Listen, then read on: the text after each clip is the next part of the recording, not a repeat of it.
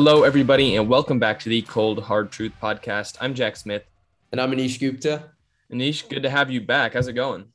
It's been good. It's been good. First week of college, pretty much in the books. Uh, I'm actually back home for the weekend, but uh, yeah, it's excited to come back here and uh, let's talk some football because I've missed it. Yeah, we got a lot of stuff to talk about today. Uh, you know, a lot of new stuff today. Next week is going to be the big episodes.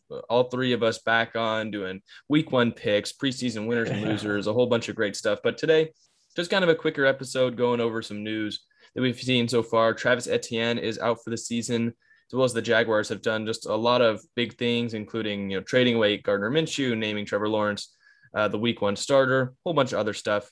Some other QB battles have been decided, like Teddy Bridgewater being named the Broncos quarterback, Jameis Winston being named the Saints quarterback. We'll go over our opinions on those decisions and what we expect from those guys.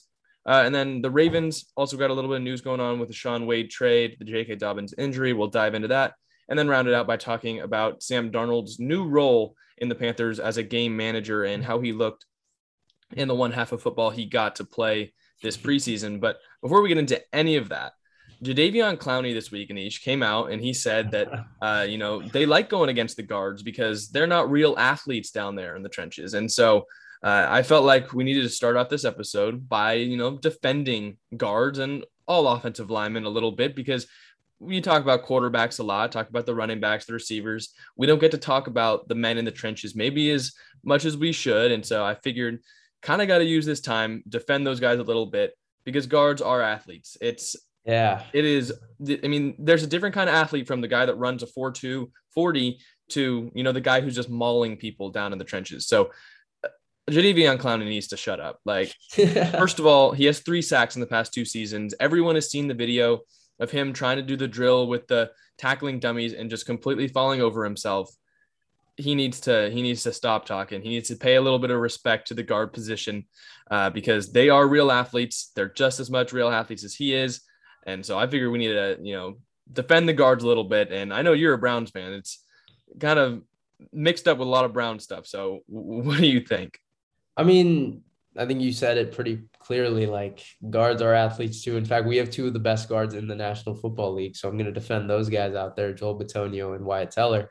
And again, I've always been a big offensive line guy. I always say it's one of the biggest parts to an offense. I think it's the second most uh, important thing for an offense, and honestly, the second most uh, important positions in football, like the left tackle. You know, even the guard position can be very uh, key. You see how Quentin Nelson can impact an offensive line like that.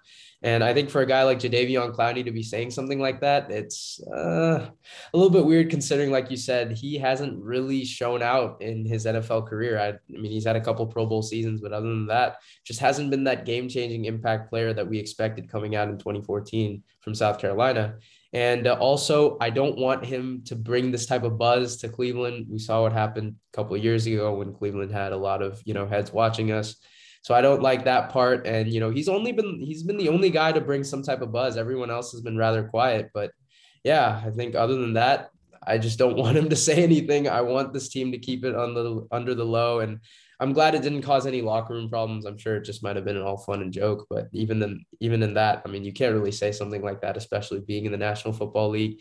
And there was a clip, I think Jack showed it. Uh, I don't want to steal too much of your thunder, but if you want to take over, I mean, it was a clip of just Quentin Nelson mauling him. And I thought that was really funny. So, yeah, I mean, you got guys like Quentin Nelson in the league who have physically just dominated Jadeveon Clowney. And you've got in the locker room Wyatt Teller and Joel Bitonio. So, like, how, how do you go face those two guys? And I really hope that they put him on his ass in practice one day. They definitely have. I want to see that because come on now. Guards are athletes. Jadeveon Clowney needs to maybe focus on himself, getting on the field and making some some real plays, uh, and not focusing on the guards. But getting into more of the stuff from the episode, we talked about there's a lot of stuff going on with Jaguars right now.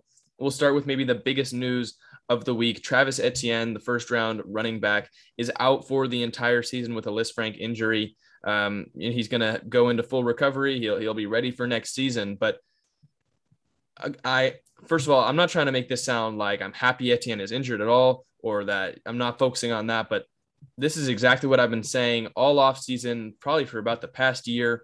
This is why you don't draft the running back position early. This is why you don't invest too much stock in the running back position.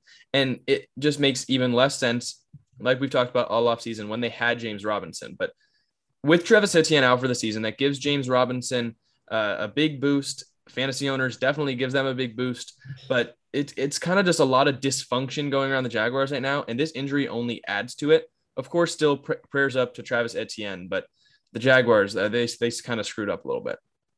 Yeah, I mean, I pick, I believe it was pick 25, if yeah. I'm not mistaken. It was right after Najee went. I think it might have been a couple picks after, but I was, I mean, like you, I was really shocked. I, I didn't know if it was to please T Law because I mean, we kind of didn't like T Law. I don't think had even a say. He was just really happy that you know he got his college teammate back.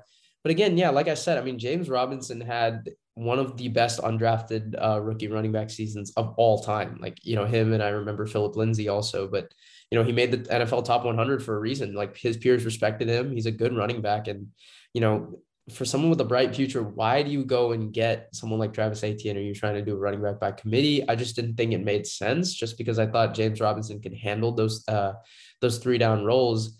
And for a first round pick in the NFL, it matters so much just because there is parity in, you know, different rounds of players being picked. I mean, not as much as maybe the NBA with like first and second rounders, but in the NFL, it does matter. I mean, you are considered a first round pick for a reason, whether, you know, it's how good you did in college or it's just, you know, what you could bring to a team. That's why, you know, they're so valuable in today's NFL. And a lot of players that may be good now aren't even worth the first round pick just because of the future that it could give you. So with pick 25, there could have been plenty of things that they could have gone with. They could have gotten another corner alongside CJ Henderson. They could have gotten a good defensive player at linebacker. I mean, there was just a lot of things that the Jaguars could have done. And I'm just really confused with some of the other things they made. Uh, some uh, of the other moves, like I don't think we mentioned it on the doc, but I mean, Joe Schobert for a sixth rounder. I mean, the guy had 147 tackles and three picks last year. He, that was honestly one of his best uh, statistical seasons. And again, as a Browns fan, I know how good he's been. But to let him go also, you know, and get him for just a six. I mean, the Jags have been doing these questionable moves for the last two years, right? AJ Bouye for the fourth. Um, you know, just a lot of things. I mean, they've uh, let go of Malik Jackson, a lot of, you know, moves that I thought not the best. And yeah. And Ronnie uh, Harrison to your Browns. Yeah. Plus oh, the yeah, talks I didn't about even mention Ronnie, but yeah, yeah, I think plus the talks about CJ Henderson being traded as well. It's it's a lot of turmoil and I just don't get what they're trying to do because they've been in a rebuild, in my opinion, since the end of the 2018 season. Because obviously they made the AFC championship and then the year after they had some injuries, but they've been in a rebuild for quite some time now. And I think they've, instead of accelerated it, they've kind of uh, put themselves in an even further hole. And I just don't know what type of young talent that they fully believe in. The only guy that I think they've really invested in is Myles Jack. And other than that, I just haven't seen the Jags really, uh, you know, commit to any young guys. That's well, just aside from T Law, of course. Well, and they didn't. I mean, realistically, they did not commit to T Law the entire offseason up until a couple days ago. It was a complete quarterback battle with a guy who they took number one in the draft, who was supposed to be the you know the, the next best thing in the NFL, and they were bringing Gardner Minshew, giving him first team reps, giving him preseason reps, and making it seem like there was a battle going on there. Yeah. And then immediately when T Law wins the job, they trade off Gardner Minshew. Like, what was the point? Why have him around? I think it's just again, it's so many questionable moves that you know the NFL community is just honestly unsure about. And that that was kind of what the Jags were going to bring in, especially with Urban Meyer, his first time being in the NFL. Uh, I think a lot of us saw this with like Chip Kelly with the Eagles. Like this is another parallel that I can bring. He made a lot of weird moves, but I mean, it kind of worked for a year. And then, you know, after that, just didn't, you know, kind of pan out. So it, will be really interesting to see. I mean, this Jacksonville team, it's got a lot of young talent. I mean, you can you can point players here and there all over the team, but as a collective unit, how are they going to perform? And then, you know, I don't want to take too much of Jack's topic, but like, you know, I think in the preseason, they just, you know, there were there were some times where I kind of questioned it. I watched uh the Browns Jags game and uh, their defense looked very very questionable and especially their offense too. I mean we were getting to uh, getting pressure on t-law pretty much the entire time he was there. And aside from that one pass to marvin jones which obviously caught a lot of highlight uh, from the media but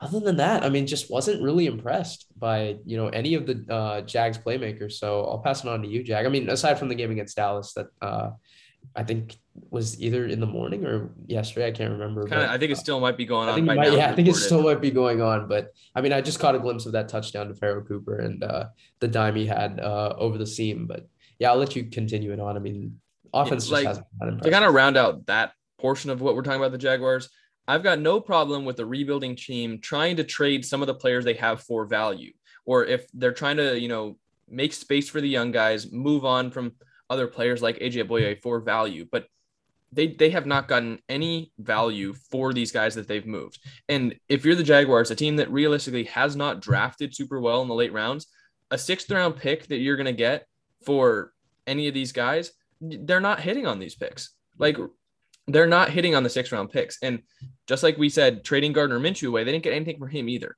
So you waste Trevor Lawrence's snaps all preseason, all offseason to say that Gardner Minshew has a chance. And when he loses the job, you don't even have that guy as your backup.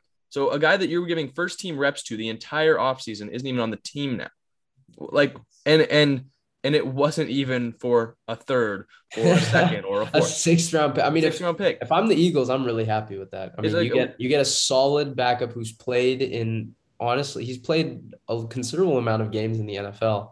Uh, I mean, this is just a not a good look for Jacksonville. It's just, I'm very, a waste of time. Concerned. It's a waste of reps, and like I got no problem with pushing Trevor Lawrence, not just handing him the starting job, but they took it too far, and and it makes no sense to trade Gardner Minshew after that. Have him as a backup who has who has all this experience. So say Trevor Lawrence goes down in week three, he's got to miss a couple weeks. Great, Gardner Minshew got all of these first team reps, but now you're just going to ship him off for a six round pick. I mean, I just we've kind of all been echoing it for the entire offseason, Streetcar included. We have not liked what the Jaguars have been doing. Like it just it does and not make what's sense. What's crazy is I'm still I was still high on them just because I thought T Law could uplift them. And even to this day, I still think T Law is gonna get a couple wins uh, you know, for this club like that people just won't expect.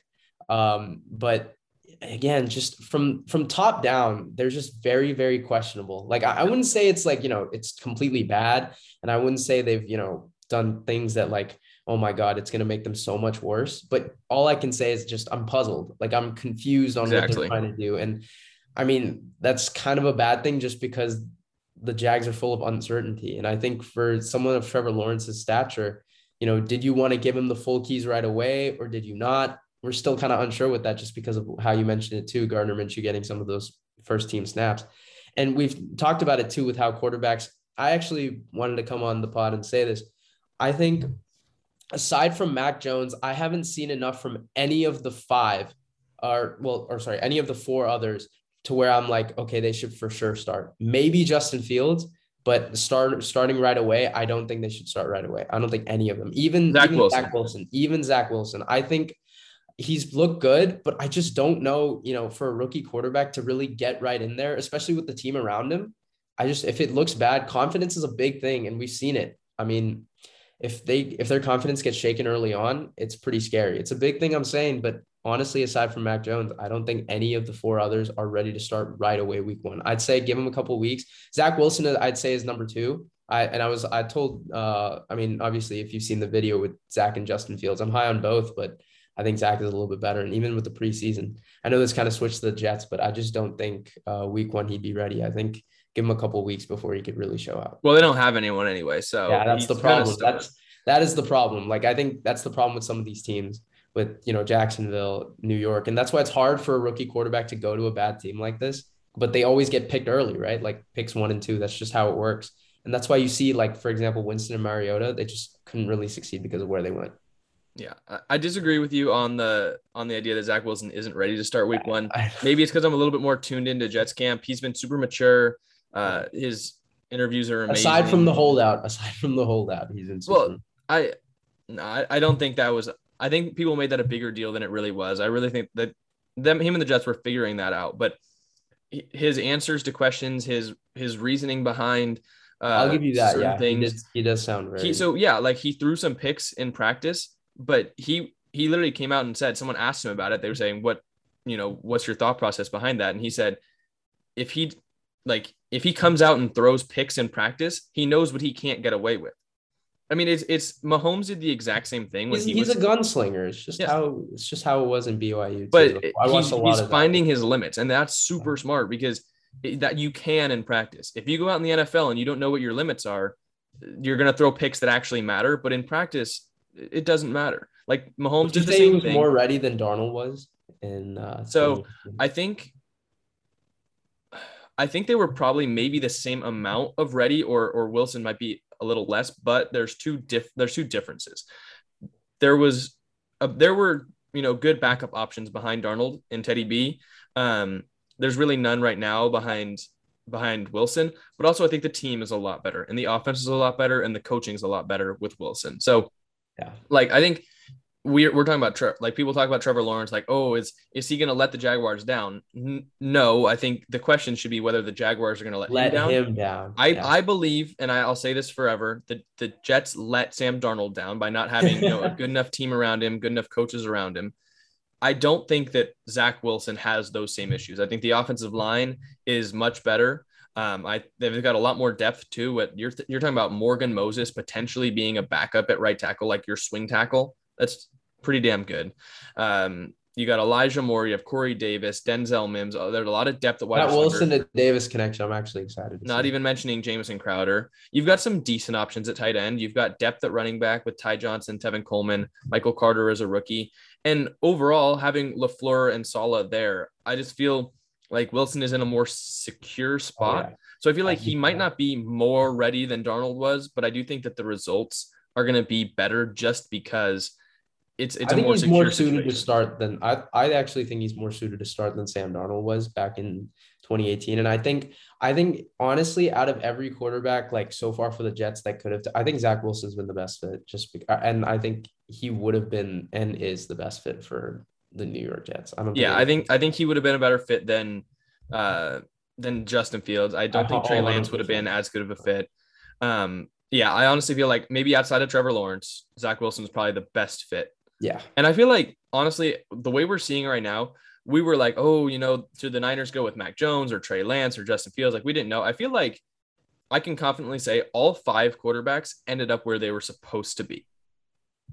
I like I feel so. like they're in their best because fit. you're right. Because I mean, Trey, who I've said is honestly the mo- the least ready and the needs the most time, he's in the best place to get the you know get yep. time to learn. So like I feel I like outside of Trevor Lawrence, who like he probably would have fit anywhere. And honestly, the I, I would say the Jags like aren't really the Jags are the only anyone. team that he could have gone to. I, I don't I just don't think any any of these quarterbacks would have could do anything in Jacksonville. I, I don't know. It's like I would I would be saying no matter who's in Jacksonville, you know, I don't know how how that Jags uniforms looking on. I don't know how that offense like I'd probably say about everyone else, but Zach Wilson's found a great spot. He's able to move around. He's able to hit receivers underneath and go deep and make throws on the run.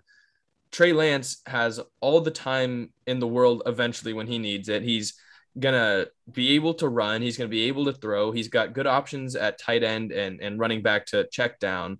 I mean, he's got the athletic receivers like Deebo Samuel and Brandon Aiyuk.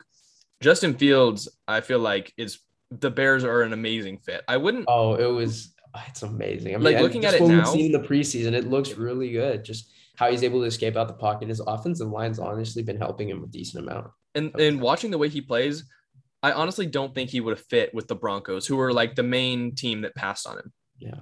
And so, and then Mac Jones. But Mac to new. I'm so like that. I mean, I wish we could have our own segment on. I'm so happy about that. That was like that was, I mean, match made in heaven. I mean, in my scouting report too, I wanted him to go to New England so bad, and I I can't believe it happened. They just felt he just fell into their lap, and you're seeing it now how good he is. But I think Cam's gonna get the starting job. I mean, I know we didn't even have that on our topic bank, but um, I'm glad Max in New England. But yeah, I, I you think you think Cam starts think, though? Huh? You think no, Cam starts? Start. Cam's Cam's gonna start. No, I'm, that's what I'm saying. You think Cam starts?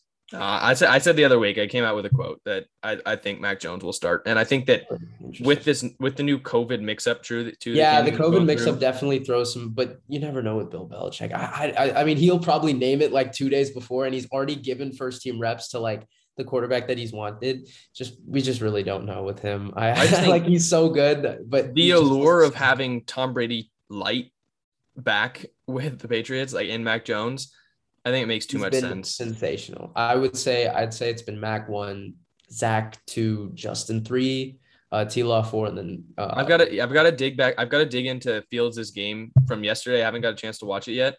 Um, I think I would have said like Mac and Zach kind of tied for one, Justin Fields two.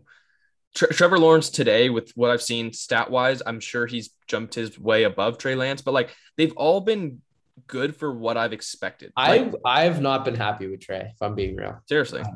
I have not. Mm. And I mean, I, I came out with a video on it. Like, obviously I know he's gonna he's gonna need some time, but from what I've seen and from how much he's been hyped up in camp to to produce that, aside from a couple throws, yeah, that's the thing. Like I'm not paying attention to the hype. He's he's where I'm expecting him to be. Like this is what I've expected. So like I'm not disappointed whatsoever. That's why you and I are like the only objective viewers on Trey Lance. That no, I feel like Stricker is too. I'm so, I was surprised. Stricker, yeah, yeah. Stricker also, yeah. I, I, think us three, we've been pretty objective on Trey Lance, which is why we're not so shocked. Yeah. And which is why we're like, oh, okay, this is what we expected. But Niner fans, on the other hand, some of them for sure. Um, some other QB battles were decided to uh, tr- uh, Teddy Bridgewater starting with the Broncos, Jameis Winston starting for the Saints. What are your opinions on uh, those two?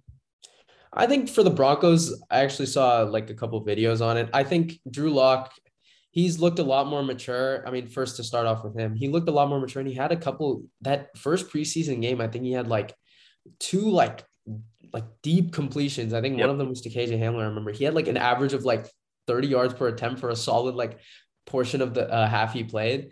Uh, but I think Teddy Two Gloves, just again, we saw a throw to Courtland Sutton the other day that was just sensational. I think he's just a little bit more um, poised and less prone to make mistakes. Yeah. That's Teddy B. And I, honestly, for the Denver team with a good defense and good supporting cast, right? You've got Courtland Sutton, Jerry Jeudy, uh, Tim Patrick, KJ Hamler, and then you got running backs Javonte Williams, Melvin Gordon.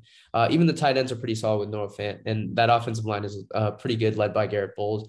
You just need someone who can manage the game and won't have many turnovers. And we've seen Teddy B do it with New Orleans. Obviously, in Carolina, he had a subpar year, uh, but I think if he just really hones in and doesn't make mistakes, I think this Denver team could be really, really solid, uh, especially with that defense. So he just needs, I think that's why they went with him, just because he's less prone to make mistakes. That's just my opinion on it. Yeah. So I think yeah, I think you're right. Like totally, Teddy Bridgewater was the safer option, and yes, bringing like all all the things you mentioned with the pieces on offense and the good defense, having that safer option, they'll be solid, and solid will beat teams like the Raiders. Solid will beat teams like we've already talked about the Jets or the Jaguars or like things, things like that. But I, I don't think solid will beat the Chiefs. I hmm. don't think solid's going to beat the Chargers. To be honest, like maybe outside of Denver for sure, I don't think solid's going to beat the Chargers. And yeah, Drew Lock if you started him, he'll probably have those weeks where he's going to lose that game to the Raiders because of the mistakes he's making. But he, there's the upside there. And I figure, honestly, since he's got experience too, you start with the upside. And if he's making mistakes, then you bring in the solid down to earth.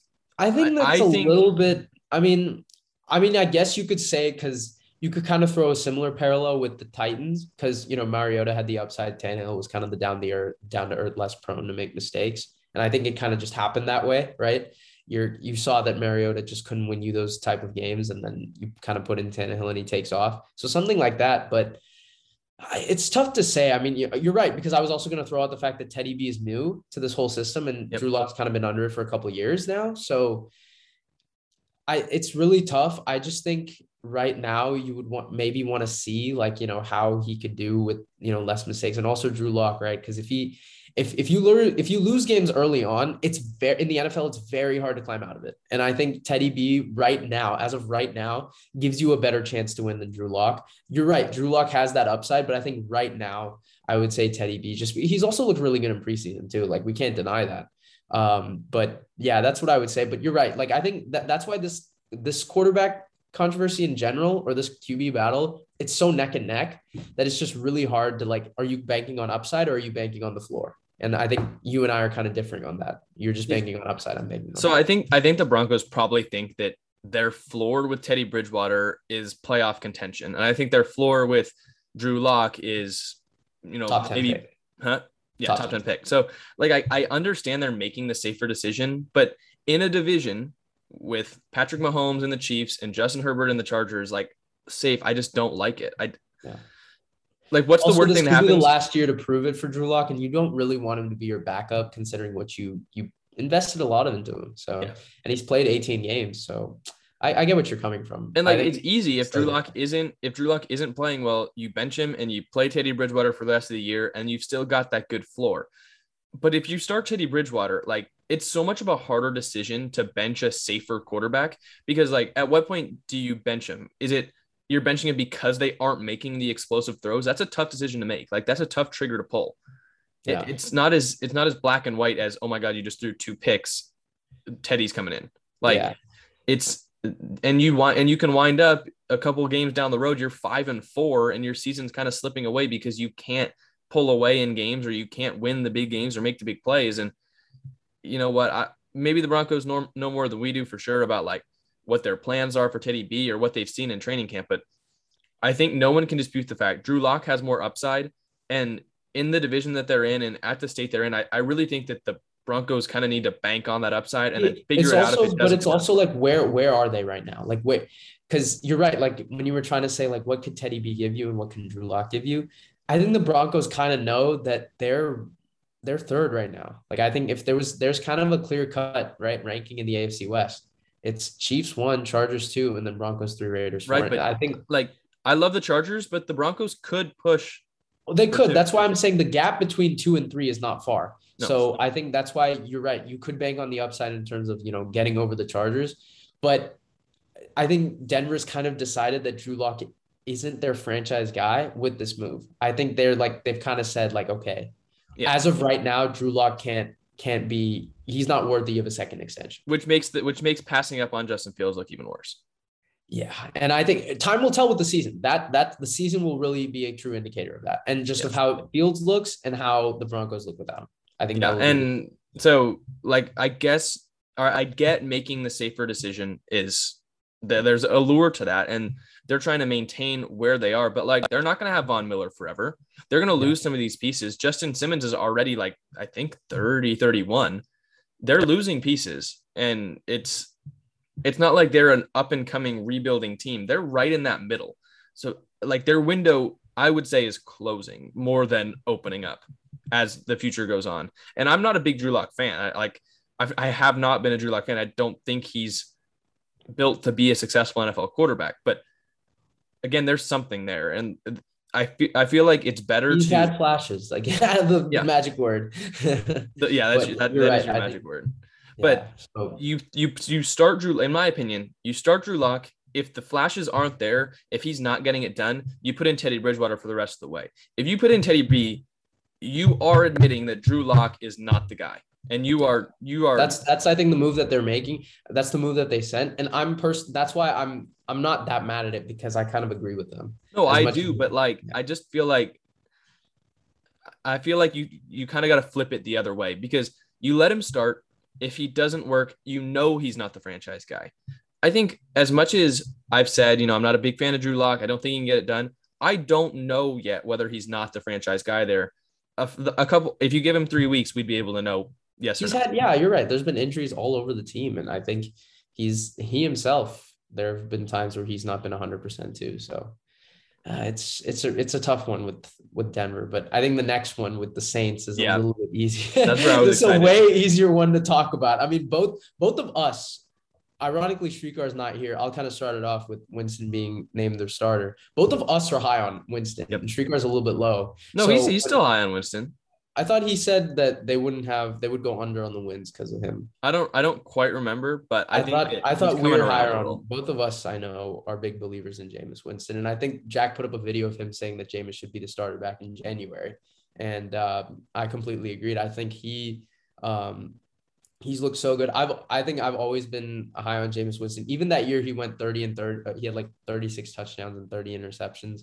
Yeah. I was like, okay, like there there's still some upside there just because Mm-hmm. of what he was able to do. Like there were some games where he just have an insane game winning drive. There'd be some games like against the Panthers, he'd throw five picks. But Yeah. like here with New Orleans, he looks so much more poised. Like it, it's it's like it's un it's it's like insane to see how different he is. Maybe it's the LASIK eye surgery. I don't know, but like well, yeah, and did you see the uh, like the warm up he was doing with his hand eye coordination and like with the little like Yeah, yeah, yeah. ball? Like he's dedicated, man. That's He's what I'm saying. He's really put in the work. Like even that offseason before last year, there were clips of him doing like some insane workouts. And everyone was like, oh, but he's not starting.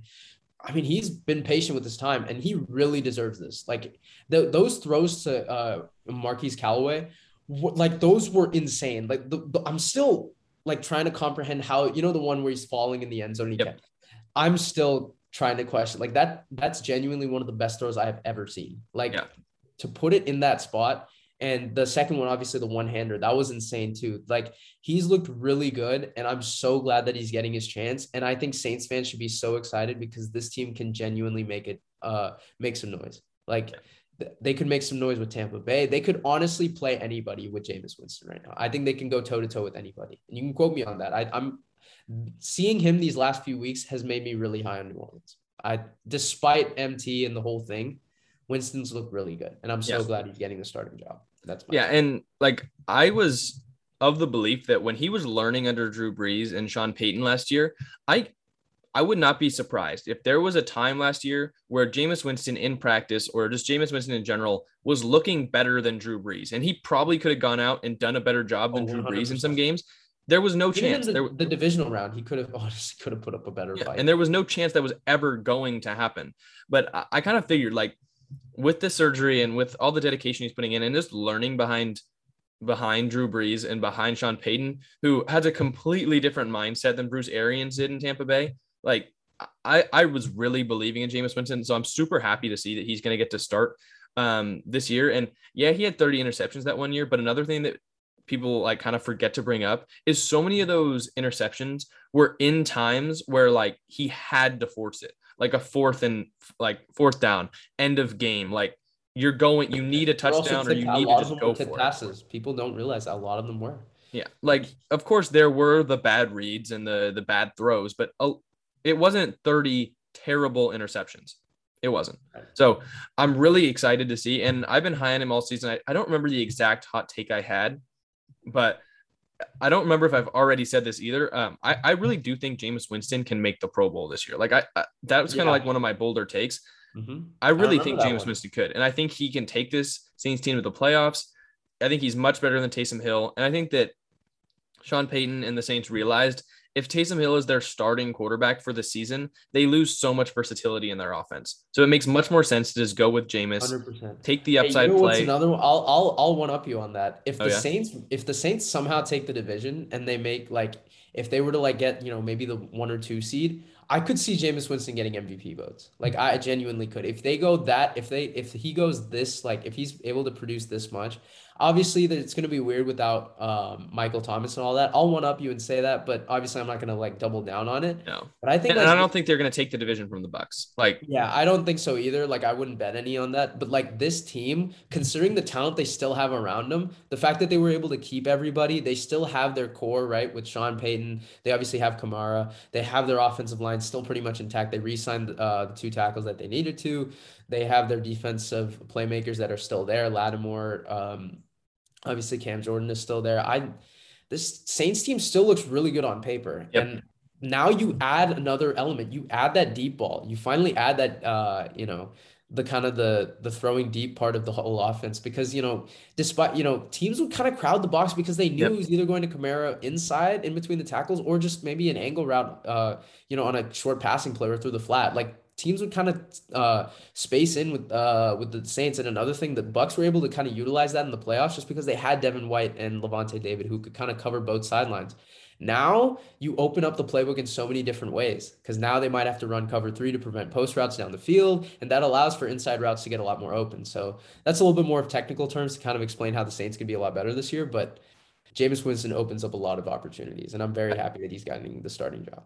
Yeah, I mean, if if and if he can limit the bad plays, yeah. he's as he's he can be as good as anyone in the league. Like it's it's a considerable if, but I think that it's that like whole factor has kind of been diminished ever since that 30-30 season. Yeah, and and he's not gonna it's he needed those big plays in Tampa Bay to get wins. He's not gonna need that as much um in, in New Orleans. So if he plays a little bit safer, and I think he will, and I think he has learned a lot. I'll, I'll bet you he's learned a lot playing with the Saints. I really, I'm, I'm a big believer in Jameis Winston this season.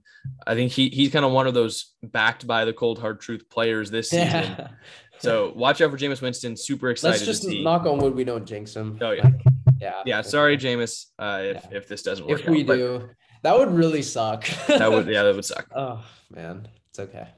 But uh, moving on, uh, the Ravens uh, have had a lot of stuff going on. First of all, it literally pains me to see J.K. Dobbins hurt. One of the players I was most excited for this year, one of the players I was highest on this year. I was trying to take him in every fantasy mock draft or draft I did. I ended up taking him. I'm, I'm at least grateful I handcuffed him with Gus Edwards, but out for the season, torn ACL. on preseason week three a screen pass. I when are people first of all when are coaches going to learn? Take your players off the field. Uh, like the so I I think that's a debate that's going to continue on for the next like considerable amount of years because for, for one they took out one preseason game because of that whole debate that's been lingering on. Two, it's so hard because you need to give your starters some time, like a little bit, and I think everyone kind of points out the last game is when you do it. Maybe give them a drive or two. And I think that debate is just going to span on for the next, you know, few years because it, it's so hard to kind of really give a definitive answer because I could still defend and say like, no, Dobbins still should have been out there to get some reps before the actual season starts because you don't want his legs to be too fresh to where he's getting tackled and it could cause an injury in week one. So there's there's so many things about that that it's just it's so uncertain to really say and make a definitive statement like, oh, he shouldn't have been out there. I, I just think it was very unfortunate. And obviously, you know, I grew up watching him at Ohio State. I, he's one of my favorite backs to come out of there. So it really sucks. But it's hard to really say that he shouldn't have been out there. That's like my. I, I just think like, especially for running back, like you can get the same experience in training camp with with your teammates. Like, I don't know. It's, it's I just think to see that's why like the whole I don't know right. What do you have to say at the end? Like it's just so tough to really say I just maybe there's some like there's some positions where it works. There's some positions where I understand it. Let the, the receiver go out there, run a couple routes. Is... Let the quarterback go out there and make a couple throws. Like, I don't know. I like it's. it's you're right. You're no. You're right that you have to give them something. But I think there's some positions, especially a position like running back, where you're so easily injured. Uh, you're already getting a lot of wear and tear on your legs, and he's been in the system for a I, year I just now. Think, but even in camp, right? They're still not going 100% on. Like then, they, then go 100% in camp, and then don't give them those as many preseason no reps. Injuries could be caused by your own teammates, and that that causes a little bit of concern. If someone's injuring your own team, that's uh, that's a little bit bad. And that's why I think we've seen limited training camp injuries in the last couple years, just because I think they've they've had these joint practices, and you know that's why you're getting a little bit of those better reps in terms of that. So I think yeah, joint practices have been good because of things like that. That way you're like going a little bit harder in those rather than against your own team. But still, I, I still defend the fact that you should play him a couple drives. And I know there's that risk, which and it was off a screen pass too. It wasn't even like an in between the tackles yeah. run, which really sucks. I think it's just really unfortunate. Like, I, I, mean, something like that is very, very rare to happen. You know, just like group tackle on something like that. But yeah, I mean, obviously, and the news literally just came out right before we recorded this uh, that they confirmed it was a torn ACL. So that just, I mean, all I can say is it really sucks. But I think from the Ravens' perspective, like if you kind of want to go deeper lens here, because obviously Dobbins was a second year back who had insane flashes last year, especially against the Bengals to end the season. Um, but from the Ravens' perspective, their offense, all their top four receivers are hurt. Uh, yep. Hollywood Brown, uh, Bateman, uh, Miles Boykin, and I'm forgetting the uh, the third, Sammy Watkins. All their top four are all hurt. Like they have some type of injury right now. They're all questionable heading into Week One. Um, also, and Mark Andrews has had some issues in training. Yep, Mark Andrews too, and now Dobbins. Like this is this is a little bit concerning. Like who is Lamar going to throw to yeah. in the coming weeks? um, which you know, if I'm a Ravens fan, I'm a little bit concerned, not too much because none of these injuries aside from Dobbins is like long term. Uh, but you know, the Ravens have been getting by the injury bug, and people really haven't taken notice just because the Colts have been hit by it so much, and I think they've overshadowed a lot of these other teams. But if I'm a Ravens fan, I'm a little bit concerned, uh, especially with this Dobbins injury too. That hurts because of the upside that he brings. Like Gus Edwards is a good running back, and we've seen him, you know, do well in the Ravens system. Uh, but Dobbins was that guy that brought, you know, this X factor or this kind of like this it factor to this offense. And you're going to kind of lose that. That's yeah. big blow. Like Edwards can get it done, but I think Dobbins could have like got it done and then some. Oh, 100%. Um, it's, it's just crushing. Um, but the bigger news, or uh, I guess just as big news for the Ravens, um, they traded a rookie. Like you never see that happen. And a rookie who had been excelling in preseason, another one of your Ohio State Buckeyes, Shaun Wade, had been looking great for the Ravens in the secondary, but because of how many talented players they have in the secondary, they knew that he wasn't going to be able to make the team, so they traded him to the Patriots. Like that, you never see that a rookie and to the Patriots. Like that's that's an AFC rival. Like that, I think that's, that's, not even being. and that's a team about. who knows how to work with secondary players. Like Shaun Wade is in a great spot now. Oh, I am. I am. You have no idea how ecstatic I am that Shaun Wade is going there, especially because he plays slot corner, and we know when he tried playing outside his final year, he was god awful. But when he was a slot corner, he was a consensus first round pick. Yep. Like so. To go to New England, right, where he can play that role, especially in that secondary learning from those guys, just for Shaun Wade, just to talk like that is the best thing that could have happened to him. I know Baltimore is good, but this is literally like this is a match made in heaven, and I think that's the Patriots. This is an absolute steal uh, for them. I think this is such a great move, and I I'm honestly still kind of in shock why the Ravens did it. I, I know you kind of defended saying he wouldn't make the team and stuff, but oh, I'm not defending it. Whatever, I'm not. Oh, you're not. Def- you're kind of giving like a reason maybe for that, why. I'm pretty sure that's why. I mean, there's no other reason to trade a rookie especially one who you this like. is like the first time I've ever seen this too. Like I, I haven't had any, you know, or I haven't heard of anything that's like been this kind of big. Because Shaun Wade is kind of a big name. He was a big name for this class for a while. Uh, so to hear that, I was also taken aback. I just I don't get it. Like I, I'm kind of Yeah. I'm kind of weird. and they didn't even get a whole ton back for him. yeah. Like the return was not huge. I think it was like a late round pick, and I think it was a uh, late round pick this year, a late round pick next year, like fifth or sixth. Yeah, I think it was sixth and a seventh or something. And so, like, it, I, I believe Wade was a fifth round pick this year. So they turn a fifth into a fifth. fifth and a sixth. Those, like, you're getting some value back. But I, I, I find it unbelievable to believe that they could not find room on their roster for a rookie cornerback who had been looking great in the preseason. yeah, That's it. I've no, there's just no I way. I don't get like, and I get it. Yeah, you got some value, but again, even then, right? You, you're, I when drafting a player, I don't care which round it is. You have the hopes. You've broken down his film. You've studied him, right? You've invested something into him, and to not even give him a shot his rookie year, versus maybe a veteran that just hasn't lived up to his expectations. I, I, that's that's that's a questionable call. Like in the NFL, you never see something like that. Yeah. Uh, I, I mean, I've seen undrafted rookies get cut, but this or not make the team. But this, this is this one. This one is a little bit puzzling. Yeah, and they I mean they knew he was he would get poached off a practice squad, but I, I just I find it hard to believe that they could not find a spot for him on the real roster. Yeah. So Question. I think the Patriots got- now like you know, there's they've been they've made some buzz in a kind of in a weird light, especially with the first the receivers, now Dobbins, now this. I don't know. I mean, you know, they're still they're still don't get me wrong, they're still a great team on paper, and I think they're they're they're, they're a playoff contender for sure. Mhm. But some of these moves are a little bit questionable, and I mean, now you know, again, you know, for the Ravens as a whole, I mean, like if their secondary starts to have some questions, maybe some injuries. Oh, how bad this is gonna look. that's true. I mean, all it takes is one Marcus Peters injury to make them regret this trade instantly, or one playoff game against the Patriots where Shaun Wade picks off Lamar Jackson once. Yeah. Like there's a real good chance if the Ravens make the playoffs, they could be playing the Patriots. And oh, 100%. Yeah. Those those two teams and I think this oh man, I'd like that this is just making me like improve my Patriots stock even more like I Yep.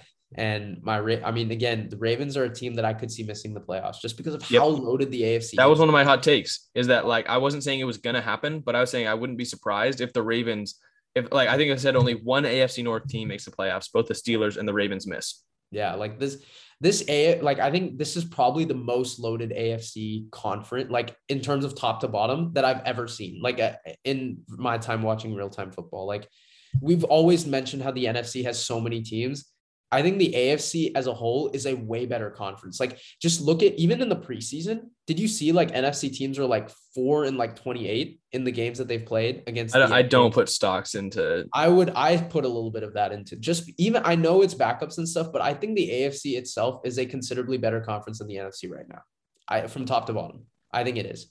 Like um aside from the Bucks, right? I think teams 2 till maybe, you know, 5 or 6, I'd say most are AFC. Like I well, I you mean, we might as well do it. Bucks. yeah. Yeah. you have Bucks at one. yeah, obviously cuz they won the Super Bowl. I Yeah. put Kansas City at 2. Um Buffalo. I- Buffalo. I'd put at Buffalo three. at three. At four, I would either put Cleveland or Tennessee. And then uh, you, you're putting both. You're putting Tennessee. Like uh, Cleveland, I understand Tennessee over the Rams. Just because I don't I don't know what they're doing with Henderson and Michel. And obviously their defense, they lost John Johnson and Troy Hill. Well, and Staley. Oh, yeah. Like, yeah, I mean, And I see it. Huh? I see it, but they also brought in also, and then also Stafford. I there's there's still a question mark there, right? I yeah. as much as you know we he can we can say he's more talented than Goff. There's still a question. So yeah, I would say Cleveland and Tennessee and Rams are kind of in that same tier. And then I think um, then you can maybe put Green Bay, but I would also, you know, I don't know. Like with Green Bay, I just think in my eyes they're 10 11 win team this year. I think just so like uh, like I have, I think I, have said this before. I have the Browns like preseason pick winning the Super Bowl, but like I still think the Rams right now are a better team than the Browns. Like I'd probably go Buck. I'd probably go Bucks. I guess I'll put Kansas City, Buffalo, but like flip it as much as you want. I'd probably go the Rams there, Cleveland, Green Bay, Tennessee, Dolphins, Patriots in some order, maybe. But you see also, how how most no no yeah. Also throw the Niners in there. Um, I think yeah. I mean, get the, the Saints in there somewhere too. Like, yeah. but no, I, I guess like you're. There are legitimately, I think, ten or eleven teams in the AFC that can make noise in the playoffs, like ten yeah. or eleven. Maybe like okay, I would. I know I'll just throw them out there because yeah. kind of ended out. I would say the Chiefs, the Bills, uh, the Titans, the Browns, the um, uh, the Dolphins, the Patriots, the Chargers, uh, did we? Did I miss? Anything? You haven't said the Colts. I, I know you love your. You love your I do. I even with all the injuries, I'm still gonna throw them out there. The Colts. That was the one I was kind of waiting on. What is that? Eight. Um, I uh, there's like there's three in the AFC East. Oh, I didn't even mention the Ravens or the Steelers. Uh, so that's those are another two. The Broncos is also another one. There's just so many. Like yeah, we're really seeing the league round itself out, which is it's really fun to see. Really good. And that's why any, it's like You're right. Like teams like a couple of years ago when the Dolphins did not have a great season, but they finished the the end of the season by rattling off some wins. Like they're one of the worst. They were one of the worst teams in the league that year, but they made a lot of noise still. Like, and you're gonna have that this year. Some teams, like maybe the say the Bengals, are not gonna have a very good record, but they're not a bad team at all. Yeah, That's it's a much Im- how the NFL is, and I think I remember I said last year, like 28 teams could legitimately say they have a chance at the playoffs. I said that last year, except for like I said Detroit, I think I said Jacksonville, I think I said New York, and I can't remember the fourth one. I think it was Cincinnati, but yeah, those were like I thought like aside from those, every team had a chance. But yeah, the bottom of the league is far improved from the five years ago, couple years ago, even. Yeah, and, and we're gonna see that NFL. Yeah. Like I feel like it's not as much as the top teams in the league are getting like even better and like just the apex of the NFL is so much better than it was a couple years ago. I just think that the whole league is kind of rounding itself out and closing that gap from the bottom to the top. Oh, 100%. And that's it causes so many issues. And that's now. why like we might be wrong on players or teams a lot of the time, but it's not because they're it's like if a team ends up with a bad record, it's not because they're bad. It's just because you know the league is extremely competitive and it's yeah. it's really fun to watch and that's why the NFL is so much different than any other and league. that's why I think the NFL is superior to anything else. I mean, you watch, I mean, the Baltimore Orioles in, in baseball just they had a streak where they lost 19 games in a row. Yeah. Like it's just not like the level of competition from top to bottom is no closer in any other league than the NFL. And it's it's really fun to see. But we had one we had one more topic on this on, on the episode. We can go over it kind of quickly. I haven't talked about Sam Darnold basically all. I wanted to get a Sam Darnold topic, and I, I was like, you know what? Go ahead. I totally, I'll totally let you. Like he had, so he he got to play one half in their last preseason game for the Panthers. Got the entire first half. Wasn't like incredibly impressed, but it looked better than the Sam Darnold that I've seen in the past, and it's because they've got him playing in a whole different role, and it makes sense for what they have there was a tweet I saw from the uh, David Newton, who's the ESPN beat reporter for the, the Panthers. He said Sam Darnold's 25 pass attempts in the first half. Again, it was against Pittsburgh. Traveled an average air yards of 4.6 yards. That's that's, that's that is ridiculously low, and he had a great completion percentage for like 120 yards. It, it he he's got this whole new role where they've got the weapons around him, unlike what the Jets had. And when they bring in Christian McCaffrey to that fold too, they're and and the defense, they're just going to need Sam Darnold to be that game manager. And while I think Sam Darnold's a great quarterback, and, and I've thought that he could have been so much more, and now he's kind of being relegated to the game manager role. I feel like it makes sense for where he is right now, and I feel like it's it's a role that he can play successfully, and he does that for a lot of the half, and then he ends the half with that uh, terrific back uh, back shoulder touchdown to Robbie Anderson.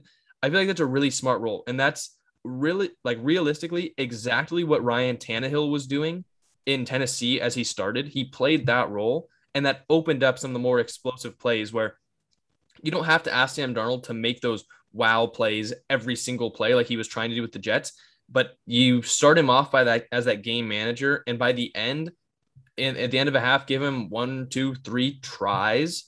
I really think that could be a, a successful role for Darnold, um, and I think it's it's a smart move by Carolina. I'm gonna keep it like short. I, I think you, what you've said is true. I would just say the main thing if I'm the Panthers, I want to keep Sam Darnold in the pocket. Like yeah. he tried to make so many of these like you know heroic plays outside, and yeah, sometimes he'd connect. Right back in with New York, we saw some of those throws to Berrios right against the Colts and the Niners. But like you'd also get just some terrible interceptions or yeah. terrible plays. If I'm them, I want to keep Sam Darnold in the pocket. That's just yeah. what I would want to do. I think that's just the main thing I would say. And you're right. Like, you know, some of those throws he had, the one to Robbie Anderson, I was really impressed. With. I thought it was a good throw. I just think, you know, now with Carolina, you have those downfield weapons though with DJ Moore and Robbie, uh, and even T Marsh, right? Terrence Marshall. So it's hard to kind of see Darnold be in that role. And, you know, it's hard for him to elevate those three guys. But honestly, we just have to wait and see how this offense looks because Christian McCaffrey is going to get that huge role, right? Like he always does. And, you know, how is Darnold going to kind of, is he going to elevate this offense as how it looks? No, not really. He's just going to kind of keep him afloat as a game manager. But I would like to see him develop, hopefully. Like, you know, I know some of his mechanics have been shot through in the first three years here, but I would like to see if Matt Rhule could kind of use him and develop him a little bit more in Carolina. That would be what I'd like to see because – again, you know, I was never the biggest fan of his game in USC or in New York, but I think here he's got a real shot. I've I thought any quarterback who went to Carolina would have a real shot just because of the offense they have around him. And unfortunately, it was Darnold, but I think he could really, uh, I think he could really turn it around here if they keep him in the pocket. That's the main. That's my main thing. I, I just I think he escapes. I think right now, like he's probably going to play that role. Like it's not Kirk Cousins exactly, but in New York, the Jets needed Sam Darnold to make all the plays. Like the offense, they would have a good day when he had a good day. And I feel like in Carolina, they've got Robbie Anderson, DJ Moore, Terrace Marshall, a pretty decent offensive line, and Christian McCaffrey, and that defense that can win those you know low scoring games. He's just got to play safe football. He's gonna be a game manager. I'll bet to start it off, and I and I, I think that if that works out, that'll open up things for him and they'll open up the offense just a little bit more, get him on the run on a bootleg uh, in an easy completion, and then let him open it up. Uh, maybe try and make one or two big plays to, to score some points. But it is kind of a tough pill to swallow that we're going to have to, I'm going to have to see him be a little bit pedestrian. He's going to be limited mostly because like he hasn't earned the opportunity to be anything more. He hasn't. And, and I'll, yeah. and I'll, and I'll admit that unselfishly he has not earned a whole lot in his first couple of years, but I do think that this can be a successful role for him. Of course, going to be watching it the whole way, going to be rooting for him, and I think that if it, I do, I, I do. Ironically, think, they play the Jets uh, week one. Yeah, so which is so funny to me. I, That's the Jack Smith game. That's what I wrote it down as. yeah. So my my dad went to Vegas and I asked him to put down like a little bet for me, and I was like doing a little parlay, and I was flip flopping like Jets, Panthers, Jets, Panthers, Jets, Panthers. I'm like, I think the Jets are pretty good. The Panthers are really good. Do I actually trust Sam enough? I went with the Jets just because like I wanted to be a little bit faithful and because I was a little hesitant about whether Darnold could get it. And then at the last second, I asked him to take it off, uh, and and he did because I, I after I saw you know all this stuff with game manager Sam and all of that, I do think the Panthers can be a really good team, and it's not going to take Sam being that amazing quarterback that maybe I once thought he could be. Um, and I hope he can just kind of build his way up like that quarterback ranking list, earn a little bit of respect, kind of like Ryan Tannehill did.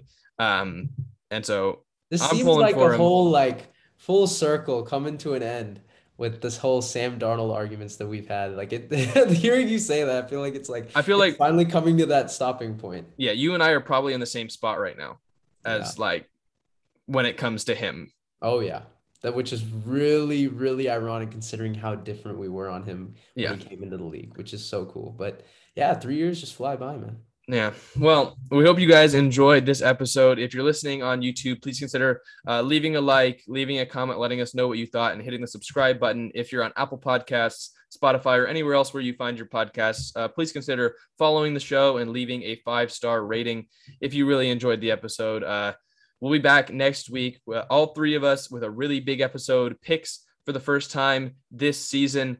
We're super excited to get into it. Football Ooh, is so close. We will see you guys next week. We've been the Cold Hard Truth podcast. Thank you so much.